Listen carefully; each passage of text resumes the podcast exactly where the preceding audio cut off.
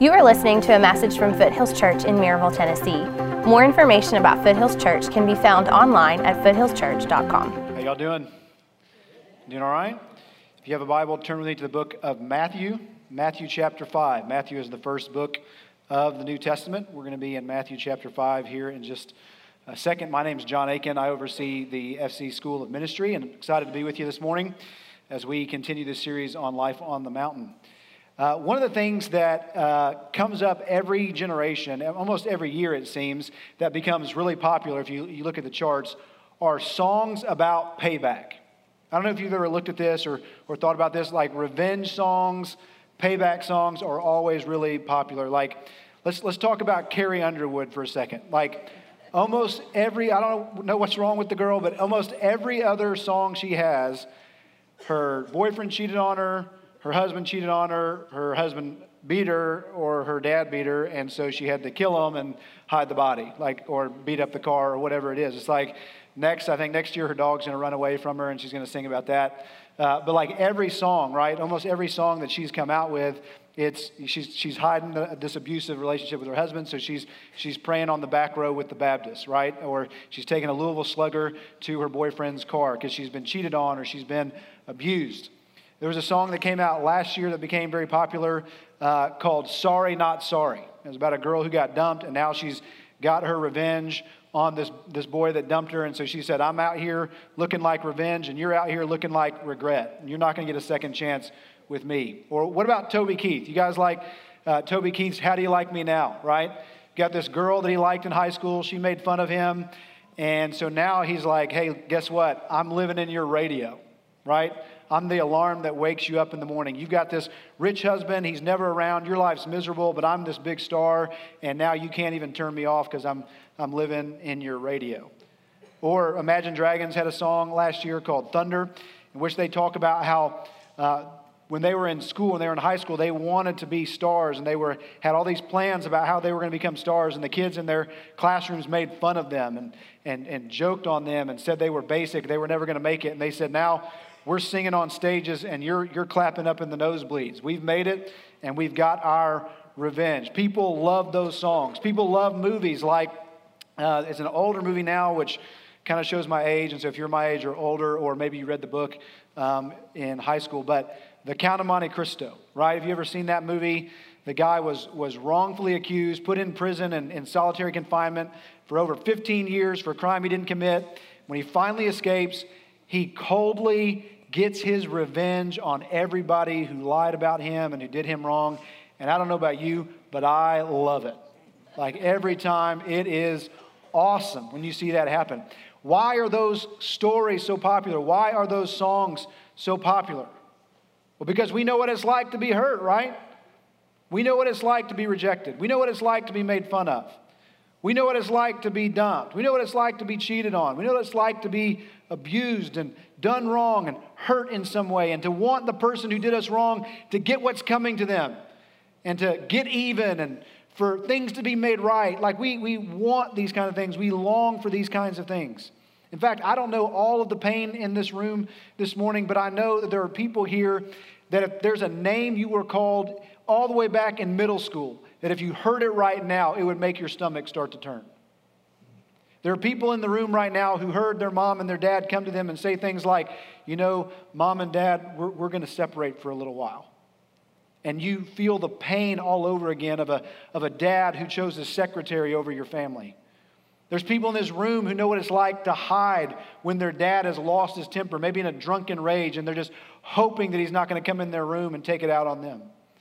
There's all kinds of pain. There's people who've been cheated on, and people who've been rejected, and people who've been made fun of in this room. And so when we hear these songs, they give us a chance to live vicariously and to, to think about even if we never got our payback, even if we never got even, we get to kind of therapeutically sing about and, and celebrate people who did get even. We love those stories. We have to admit that to ourselves. We, we see something just about it when, when it's, it's fair when somebody gets what's coming to them. But one of the key themes in the Count of Monte Cristo or in all these songs is the theme of the tables turning. So now the, the victim has the advantage over the person who hurt them. And so now they have the opportunity to, to exact their vengeance. Here's the question that Jesus wants us to ask this morning from Matthew chapter 5 How do we react? How do we act when the tables turn? When we're the one who has the advantage, when we have the opportunity and the means to get back at the people who hurt us. How do we act? Do we act just like everybody else? Do we act just like the people who hurt us when they had the means and the opportunity, they hurt us? Or do we act differently? Jesus here in the Sermon on the Mount is calling us not to life like everybody else. He's calling us to an exceptional life, a life that looks different than everybody else around us. So let's see what Jesus says to us about uh, vengeance and getting back at those who have wronged us. Matthew chapter 5, verse 38, we'll read down through the end of the chapter. These are the words of Jesus himself. You have heard that it was said, an eye for an eye and a tooth for a tooth. But I, but I say to you, do not resist the one who is evil. But if anyone slaps you on the right cheek, turn him the other also. And if anyone would sue you and take your tunic, let him have your cloak as well. And if anyone forces you to go one mile, go with him two miles. Give to the one who begs from you, and do not refuse the one who would borrow from you. You have heard that it was said, You shall love your neighbor and hate your enemy. But I say to you, love your enemies and pray for those who persecute you, so that you may be sons of your Father who is in heaven. For he makes his sun rise on the evil and on the good, and he sends rain on the just and on the unjust. For if you love those who love you, what reward do you have? Do not even the tax collectors do the same? And if you greet only your brothers, what more are you doing than others? Do not even the Gentiles do the same? You, therefore, must be perfect as your heavenly Father is perfect. May God bless the reading of his word. Three things I want us to see here in Jesus' teaching this morning. Number one, the what. What is the command that he gives us? It's don't retaliate. Instead, do good to your enemies. Now, if you've missed some of the sermons in this sermon series, or, or you're just kind of, it's time to kind of catch up. What is the Sermon on the Mount all about? What's kind of going on? What has Jesus talked about before that's setting up what he says here? Let me kind of just explain to you briefly. The Sermon on the Mount, what's happening here in the Gospel of Matthew is that Matthew is showing us that Jesus is the greater Moses, that he's the prophet that Moses prophesied would come and, and bring about and usher in a very brand new kingdom. And that's who Jesus is. I don't know if you ever thought about this before, the, the parallels. You remember Moses' life? Moses, when he was a, a, a baby, had a tyrant, Pharaoh, that wanted to kill him, and so his parents had to hide him away to save his life. When he grew up and became a man, he passed through the waters of the Red Sea, wandered around in the wilderness, and then went up on Mount Sinai to get the law from God and then bring it down and teach it to the people. And if you think about the Gospel of Matthew, Jesus is replaying the life of Moses. When he's, a, when he's a boy, there's a tyrant, Herod, who wants to kill him, and his parents have to hide him so that he is safe. When he grows up to be a man, he passes through the waters in his baptism, and then immediately he goes out into the wilderness. And now, after he goes out into the wilderness in chapter 4, chapter 5, he goes up on the mountain, and as the greater Moses, he's giving a new law to the new people of God. He's giving them new commandments. He's showing them what the Old Testament predicted. In fact, what he does there, starting in verse 21 through what we just read at the end of verse 48, is he's correcting six times, he corrects the people of that day's misunderstanding of the Old Testament.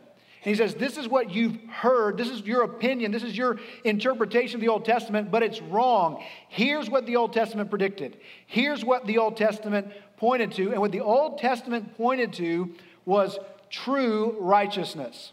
This is the question that Jesus is asking of the people in his day and what he asks of us uh, today. The question that we have to be faced with, is he says earlier, if your righteousness does not exceed the righteousness of the scribes and the Pharisees, you will not enter the kingdom of heaven. The question that he wants us to face this morning is this Would I rather be righteous or be thought righteous?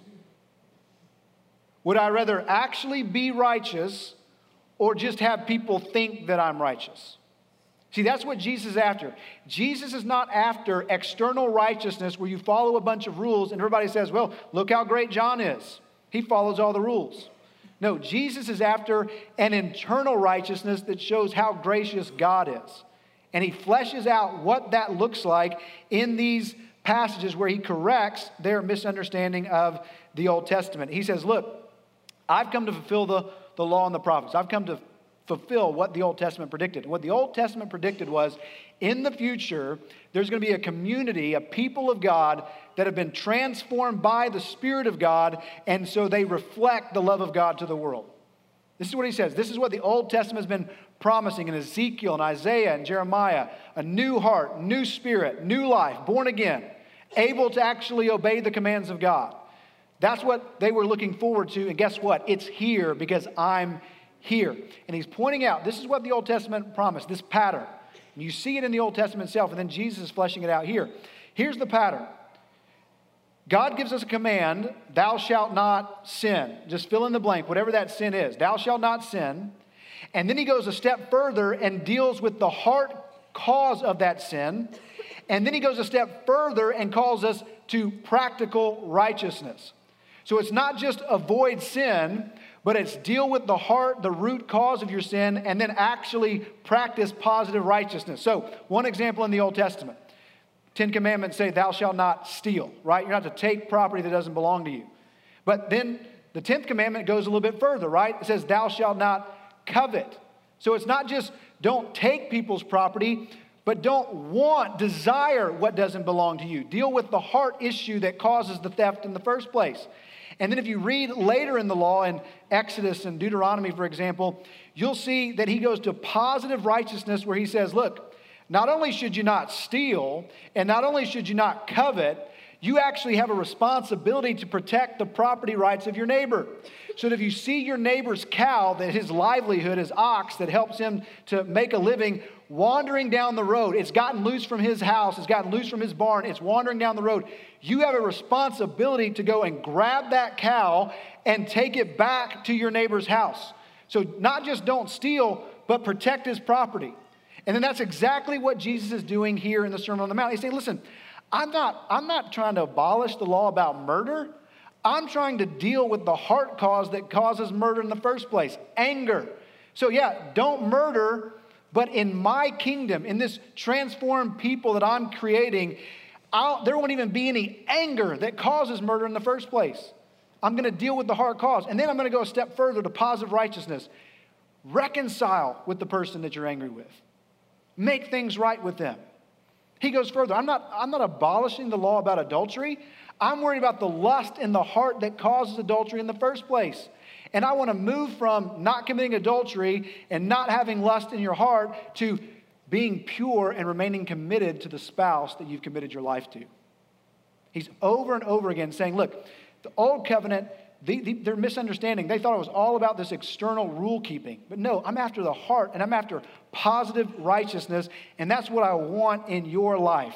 And so now he comes to their misunderstanding of the law of retaliation. He says there in verse 38 You've heard that it was said, an eye for an eye and a tooth for a tooth, but I say to you, do not resist the one who is evil. Now, the law of retaliation was a law that was instituted as a, as a means for the courts in Israel to carry out justice. So, this is a way for the courts, if somebody was injured, then the, the offending party would be injured in the exact same way. It was a way to uh, keep vendettas at bay, it was a, it was a way to, to try to stop vengeance. But what the people in Jesus' day were doing was they took that law that was about court justice and they turned it basically like Batman into personal, being a personal vigilante and saying, okay, now I'm going to exact my vengeance. You took out my eye, I'm going to take out your eye. You knocked out my tooth, I'm going to knock out your tooth. And so they turned this into personal vengeance. And Jesus says, listen, that's not the way to live. I know that deep down it feels like that's the way to live, right? Like this is this is early on not one of us in this room who are parents have to teach our kids to retaliate, right? Not one of us has to pull our son aside and say, "Hey, listen, you know what? I saw that Sissy took that toy you were playing with. You know what you should do next time she does that? Knock her down. Take that toy back. That's yours. Don't get mad, get even, right? Not like I've never ever had that conversation with my son. But guess what I've seen my son do? Push his sisters to get what he thinks belongs to him. In fact, one time I saw uh, Judson, our youngest, uh, was flicked our oldest daughter, Maddie, twice. I said, why, why, did, he, why did he do that? And he, she, he said, because she flicked me once. And it's like, Jesus gets this, right? That this law of an eye for an eye, it doesn't even out the playing field. What it does is it, it leads to this endless one upping. Okay, you flicked me one time, I'm gonna flick you two. All right, I'm gonna flick you three. And it's just endless one upping until what happens? Everybody's toothless, everybody's eyeless. It's violence begets violence. And Jesus saying that's not the way that you are to live. You're to, to let go of those things. And so in our own lives, how do we retaliate? Holding a grudge? Keeping score, right? You have your, your list of the people who've wronged you. Maybe, maybe in marriage, right? You have keep your list of the ways that your husband has wronged you. Keep your list of the ways that you feel like your wife has wronged you. How do you react to that? How's your retaliation? Some people blow up in a temper, yell, argue, scream, fight. Others just stew in this cold silence, right? Well, if you don't know what you did, I'm not going to tell you. I don't know what I did. Well, I'm not going to tell you, right? Do you gossip about somebody at work or at school that you feel like has been harmful to you? One of my, one of my favorites is, is uh, road rage. I don't know if, you, if you, any of you guys have this, but it's like the, the person pulls in front of you and then slows down and you get mad. And so my dad, who's a, who's a preacher, he loves to flick the lights at him, you know, the flick the light guy. And then if you're really like high level at this, what you do is you pass them in the left lane, get in front of them, and then slow down, right? And then you, just, you make them almost hit your bumper. Uh, that's like high level getting even with them for cutting you off in traffic. I, I don't know what your way is, the way you get angry, the way that you stew, the way that you hold a grudge, the way that you keep lists. But Jesus says that's not the way to live. All that does is keep the evil in circulation, keep the violence in circulation, and it doesn't heal the relationship. And so Jesus gives four examples here of in their lives, in their in that day and age, uh, of things that they would encounter that fleshes this out. And he says, here's how you're to respond if this happens, okay? And it boils down to basically two things, that kind of parallels. Don't insist on immediate justice for yourself, or a corollary, don't insist on your personal rights. What he says. Don't insist on your personal rights. Now, again, I know as Americans, this goes completely contrary to the way that we think. But he says, don't insist on your personal rights. He walks through, because he says, listen, if you're insisting on your personal rights, then as we've talked about in the Sermon on the Mount, that's, that's life in the valley that's all about me. That's not life on the mountain that's focused on we, that's focused on others. And if you hold that, you'll never, if you insist on your rights always and only, you'll never heal your marriage. You'll never make up with your kids that, that have strained the relationship. You'll never restore the friendship. If you insist on your rights and aren't willing to give away your rights, you'll never heal the relationship. So Jesus says, don't insist on your rights. He gives these four examples. The first one, turn the other cheek. Okay, we've heard this before. Somebody slaps you, don't slap them back, turn the other cheek, let them slap you. Again, this goes against everything that we think and that we feel.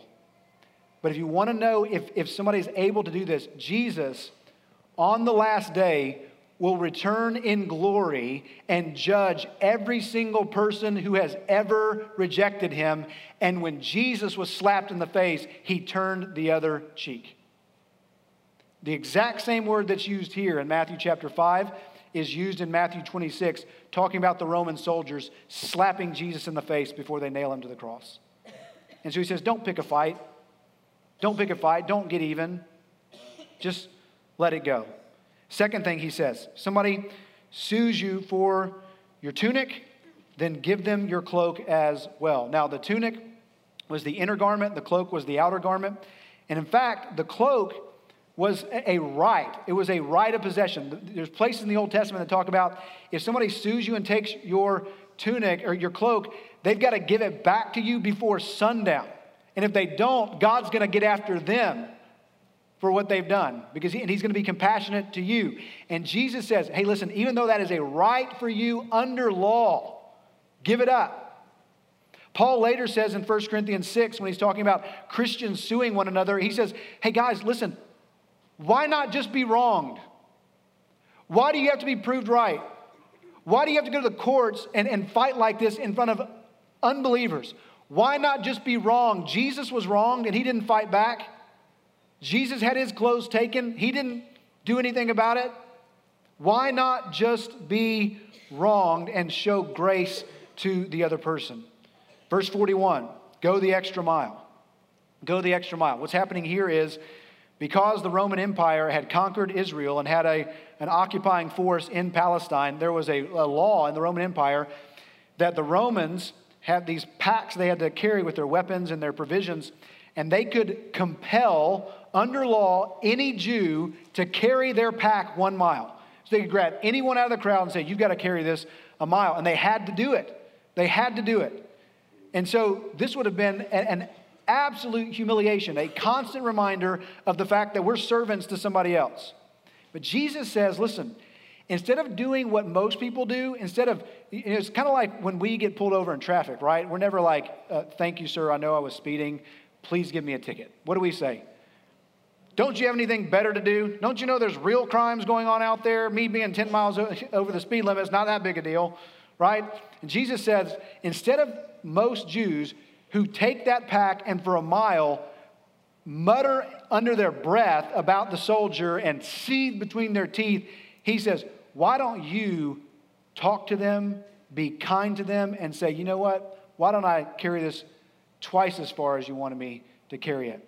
Which attitude brings more glory and more puts on display the grace of God? Doing what you are compelled to do, and gritting your teeth, or graciously going further than you are required. And then verse 42, the last one, he says, Give to the one who begs from you and do not refuse the one who would borrow from you. Give up. I know your money's yours. I know it's rightfully yours. Why not freely give it up? I mean, Jesus did. Paul tells in 2 Corinthians 8 and 9 that Christ, he says, You know the grace of our Lord, that Jesus, though he was rich, for our sakes he became poor so that we through his poverty might become rich.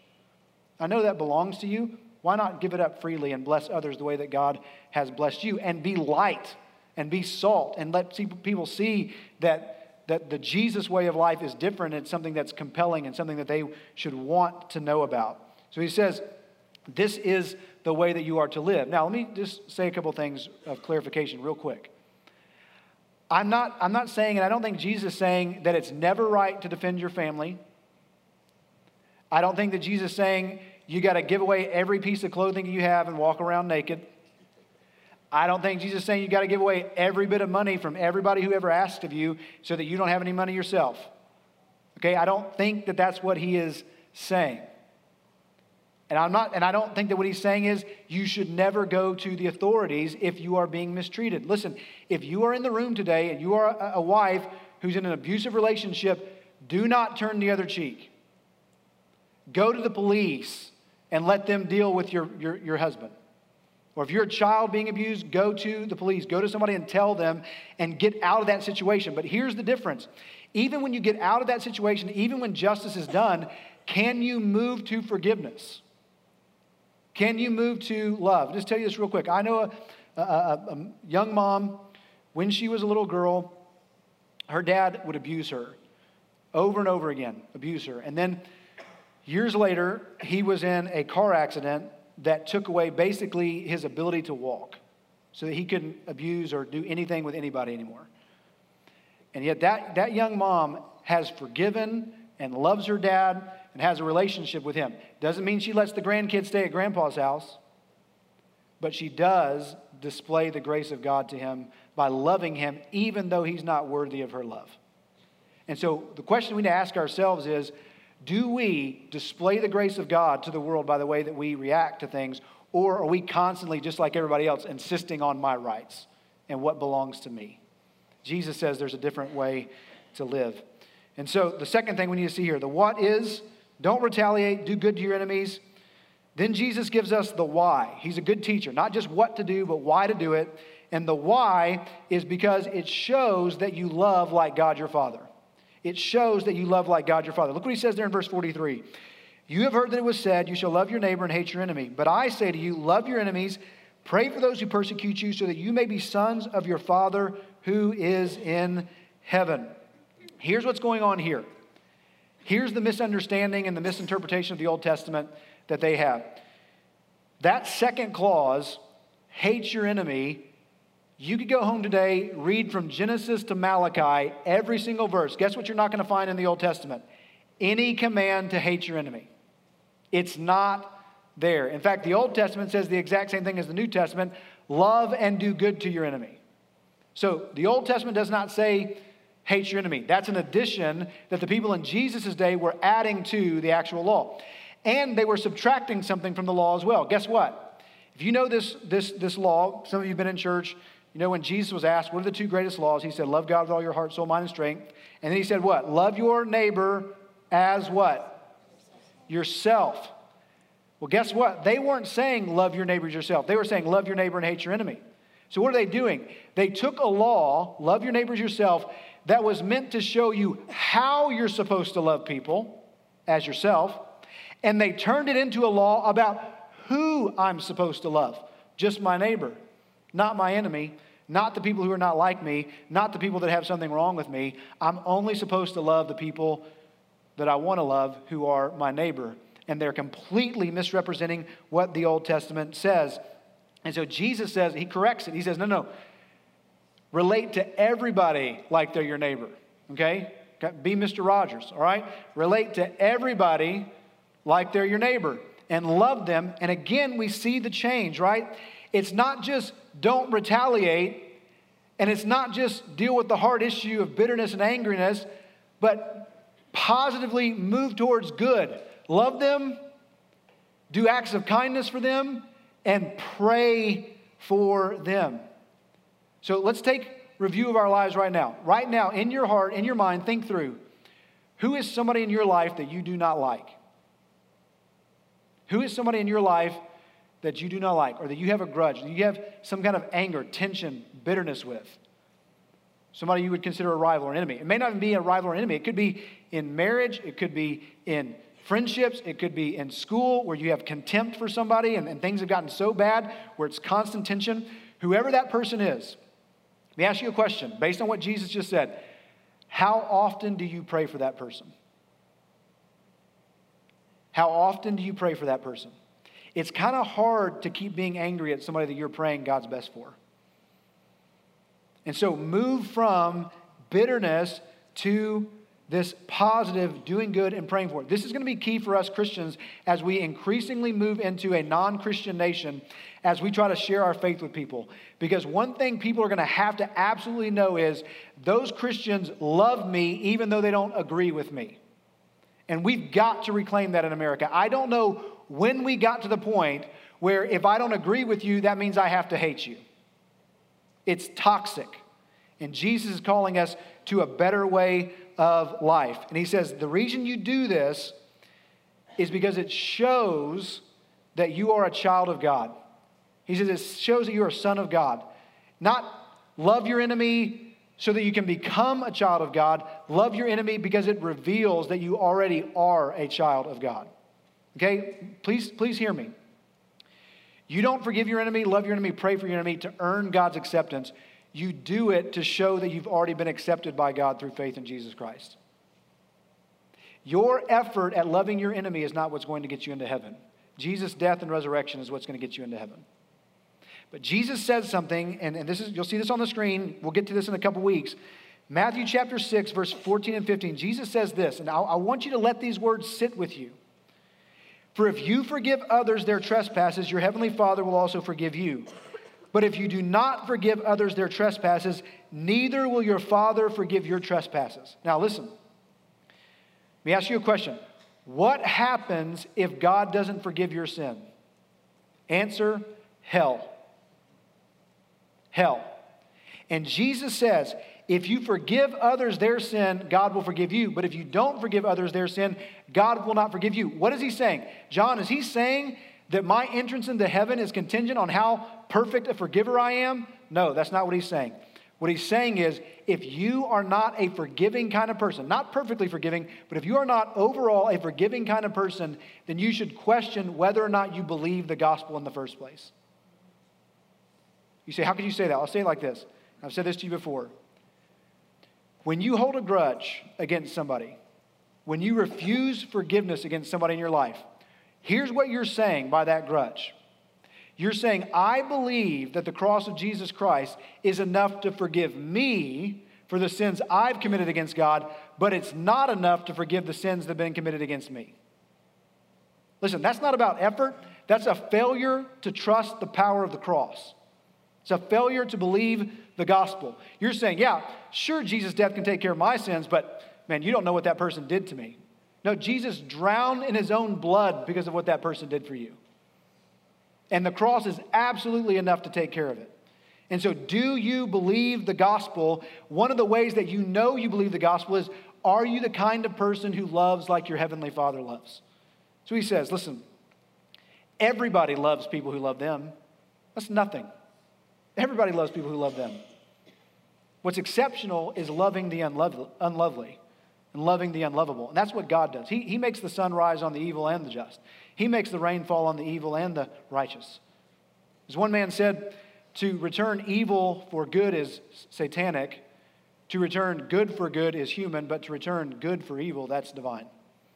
And that's what God is calling us to. So, do we love just like everybody else, right?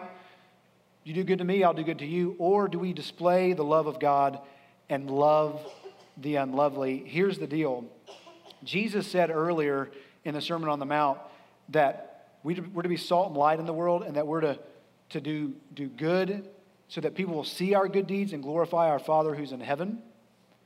Question is, how do we do that? Because in, in our lives, when people do good to other people, guess who gets the glory usually? The person doing the good, right? People see Bill Gates, all this philanthropy that he does, they don't say, man, how great is God? They say, man, how great is Bill Gates? But if you forgive somebody who's wronged you, that's a game changer.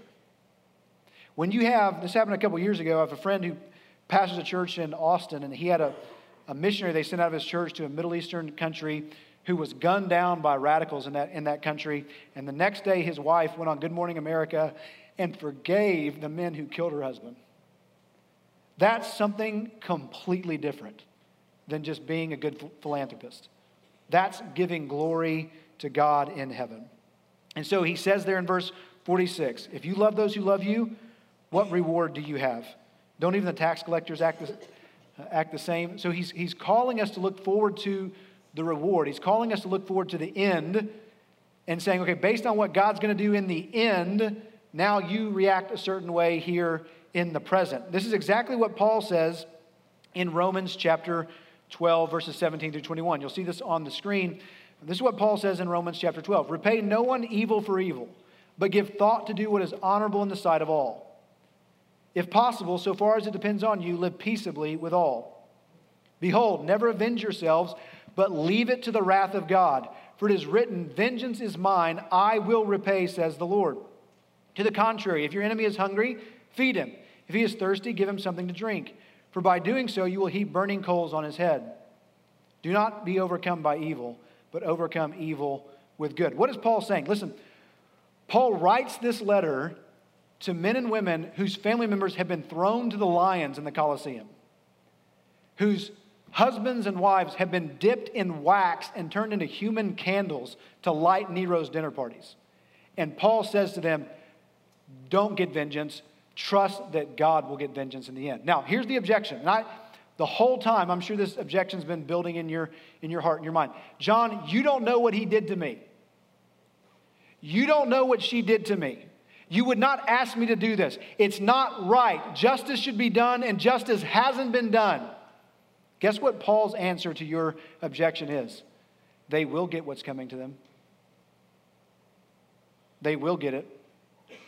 You say, is that really a, a right way to look at things? Yeah, absolutely. Because here's the, here's the deal the person who sinned against you, the person who hurt you, there's two possibilities for them. Number one, they're a Christian. If they're a Christian, then what they did to you was bought by the blood of Jesus, and you don't need to add to that payment one cent. And the second possibility is they're not a Christian, and they're going to pay for what they did to you and for what they've done to God forever in hell, and He doesn't need your help with that. Not one bit. You say, John, that seems like like too much. That, that's, that doesn't seem right. Like, it's not a right way to think, right? That they're going to get theirs in the end. And so that's the way that I, I use that knowledge that they're going to get what, what's coming to them to, to let things go here in the present. Yeah, that's absolutely what you're called to do. In fact, it's what Jesus did. Because 1 Peter 2 tells us when he was reviled, he did not revile in return. He entrusted himself to him who judges justly. He handed judgment over to God and said, You will do what is right, you will sort this out, and I'm going to trust you to do it.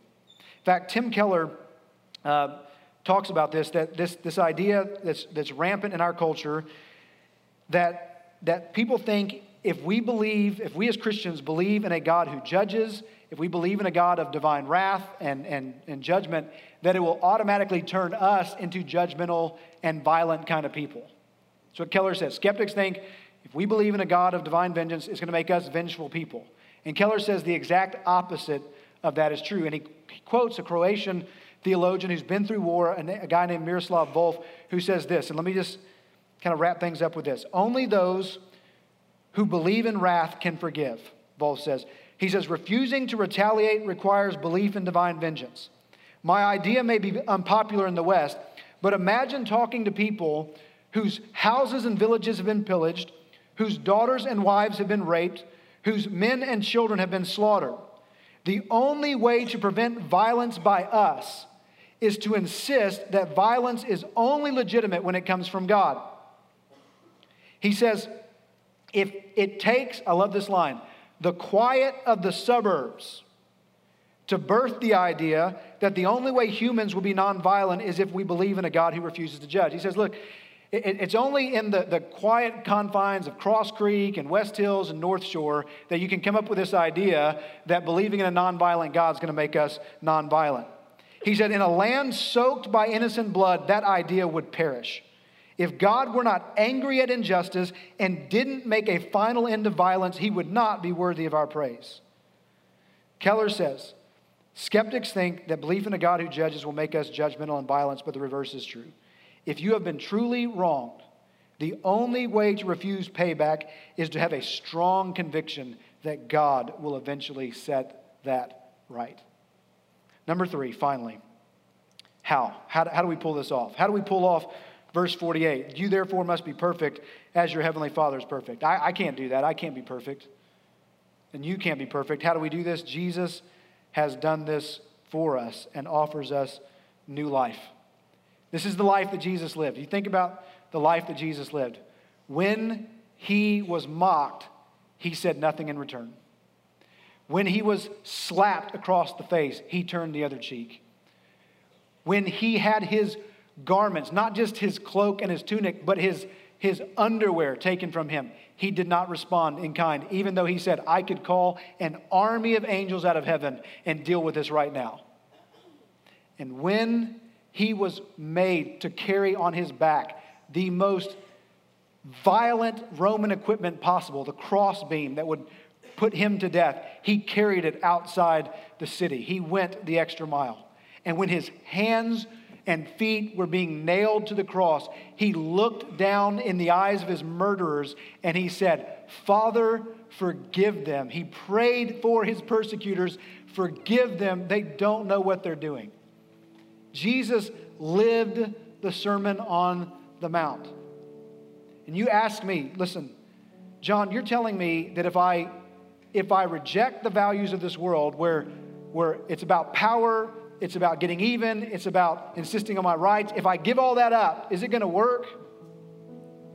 Well, let's just think about this fact.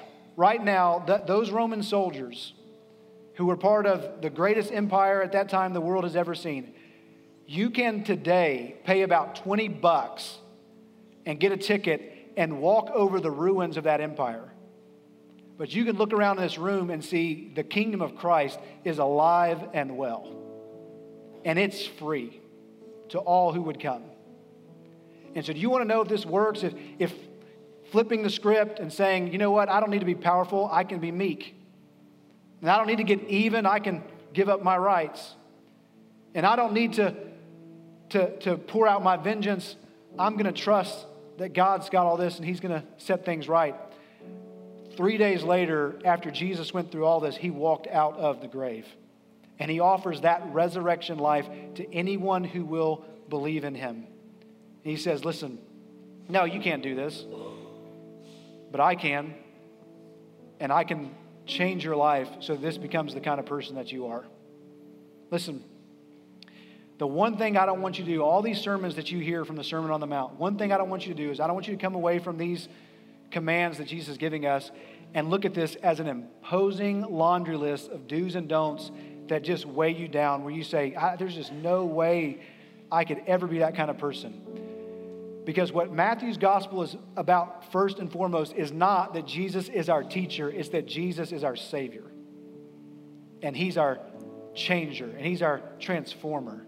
And He's going to make us into the kind of person that's person of the kingdom, it's a citizen of the kingdom. And so, if you want to live an exceptional life, if you want to live a life that's different from everybody around you, go to Jesus because this is the life that he lived. Let me ask you to bow your heads and close your eyes. We're going to take time to pray, and I just want to challenge you with this. Where, whoever is in the room right now, I don't know where you stand with the Lord, but, but here's what I want you to think about.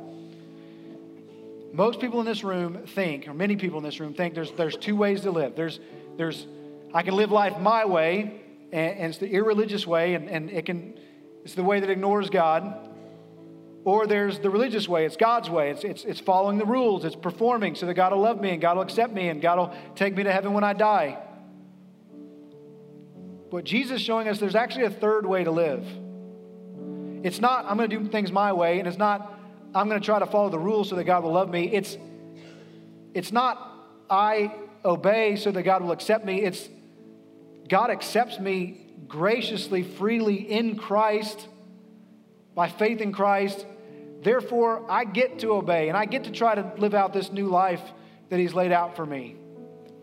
And so, wherever you are in this room, if that's not the way you're living right now, if you're living your way, lay that down. If you're trying to live this religious way where it's, about keeping the rules so that God will love you, that's a burden you should put down.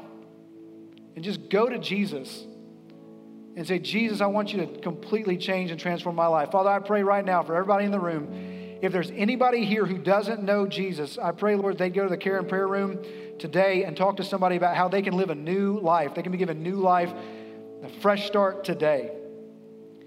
Father, anybody here who, who says, I'm a Christian, but, but John, I'm not a very forgiving person, and I'm, I'm, it's not easy for me to give away my rights, and it's, it's difficult for me not to get even, then just confess that to the Lord and ask His forgiveness and ask Him by the power of His Spirit to slowly and gradually begin to transform you. Help Him, ask Him to help you see the beauty of what Christ is, this life that Christ has lived for us, and to become more like Jesus, because that's what the Spirit is about, anyways.